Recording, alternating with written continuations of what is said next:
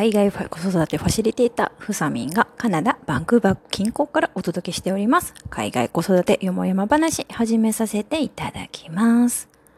カナダ、バンクーバーは夏本当に過ごしやすいんです。えー、湿度もないし、カラッと晴れていいお天気が今も続いてます。なので、毎日子供と公園で遊んでおります。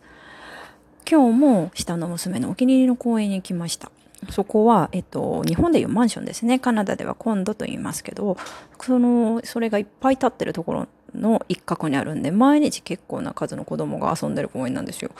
あと、カナダではマスクしてる子は、マスクして遊んでる子もいますけど少ないですね。6歳未満のマスクは私が住んでるこの BC 州では義務ではないです。で、まあそんな感じで遊んでたんですけど、たまたまブランコに娘ちゃんが乗りたいって言うんで乗せてたら、お隣のブランコにまだお座りできない赤ちゃんをね、抱えたラテン系、見るからにラテン系のお母さんがいました。で、うちの娘がね、隣のブランコに腹ばいになってこう乗ってこうブラブラしてるのを見て、おいくつですか？って聞かれたんで、2歳半ですよって言った言ったんですね。で、まあ、まあ、そうやって聞かれたから、じゃあ赤ちゃんおいくつですか？って聞いたら5ヶ月になったとこですって答えてくれました。でその赤ちゃんね5ヶ月で男の子だったんです。まあ格好が男の子だったんで5ヶ月にしてちょっとちっちゃいなとは思ったんですけどうち娘も6週早い相談だったんでなかなかこういわゆるこう成長曲線ですね。あれにこうなかなかこう乗ってかなかったんですよ。なんかもうすごいほんと低いところね、そう、なんか行ったり来たりしてた感じだったんで、もうその時期がもう本当に長かったんで、もうそれ言われるの嫌だったんですよね。ちっちゃいねって言われるのすごく嫌だったんですよ。育ってないみたいで。なんで、まあそこには、まあ触れないで、あ、じゃあそろそろ動き始めますねっていうところだけ言って、で、そんなとこから、うちの息子はそういえば歯はなかったんですよっていう話をしてたんです。うちの息子はハイハイせずにそのまま捕まり歩きを始めてしまったので。なんで、っていう話をしてたら、ね、本当に子供って子供一人それ一人ずつ全然違うよねっていう話をお母さんとしてたんですね。で、そうしたらね、そんなことからそのお母さん、うちの子本当にちっちゃくってっていうふうに言い始めて、どこに連れてっても心配されるんだそうです、やっぱり。で、お母さん自身はね、この子いっぱいおっぱいも飲んでくれてるし、よく動いてるし、あのうんちもおしっこもちゃんと出てるしご機嫌だし満足そうなんだけどそう言われるとねっていうようなことをねまあ英語で喋ってたんですけどまあそんな話をされました。でねそれ聞いてそういうお母さん多いよなって思いました。これでいいって思ってやってるのに周りから言われて辛くなることってたくさんあるよねって。私自身もねよく分かってもらう。自分の信念があってやってるのに分かってもらえなくてしんどいこと結構あります。でだそんなことを言われたのでお母さんに向かって確かにちっちゃいけどうちの娘も6週早く生まれちゃってなかなか成長曲線に乗らなくってねっていう話をしました。でうち上のお兄ちゃんと下の子生まれた時にちょうど1キロぐらい体重差があるぐらい大きさが違ったんですね。だから上のお兄ちゃんは本当にちっちゃい頃からコロコロコロコロと赤ちゃんっぽいいわゆるもうムニムニぽちゃぽちゃの赤ちゃん体験だったのにうちの娘は本当に痩せててぽちゃぽちゃしてなくてああでこんなに違うんだね兄弟なのにって思ってたんですよねでもそんな娘も1歳過ぎた頃やからはもう本当に平均ど真ん中になってきたので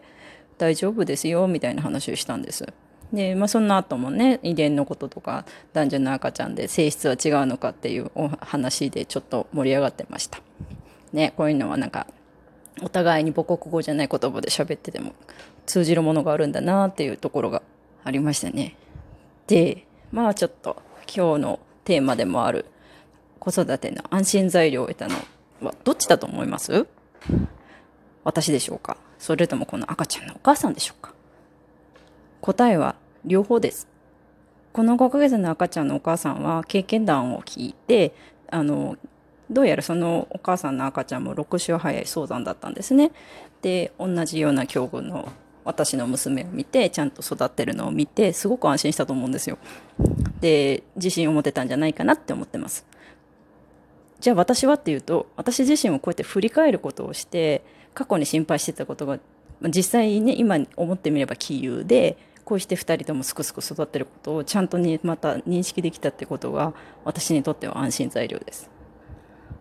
尊敬する育児発信の佐藤さんは子育ては夫婦の黄金期だってよくおっしゃってるんですね。でこの黄金期はっていうのはなんかいわゆるこうなんかキラキラ子育て発信とかしてるそのああいうキラキラの黄金期ではなくって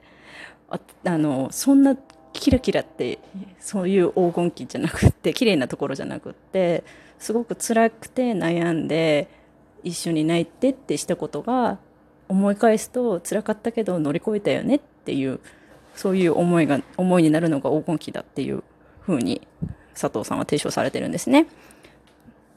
私がちょうど息子くんがうちの息子があのこのお母さんの赤ちゃんぐらい5ヶ月ぐらいの時は本当に産後うつに苦しんでて 悩んでたんですでも克服して今の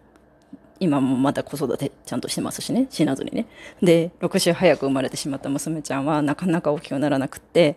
当時2歳過ぎたばっかりの息子くんと無理して遊びすぎたせいなのかなとか言って悩んだことも結構ありました。これででも全然明るくないですよね。結構暗い思い出なんですけど。でも思い出してみると結構辛かったんだけどあれがあったから今があるっていうそういう思い出ばっかりなんですよ。そういうのを過ぎてしまったから言えることだし子供がその後すくすく育ってるから言えることでもあるんだけあるんです。なんですけどこの経験で今似たようなことで悩んでるお母さんが少しでもほっとしてくれたら私も子育てしてきてよかったお母さんでよかったって思えるから本当不思議ですよね。そんな安心材料皆さんにもありますか？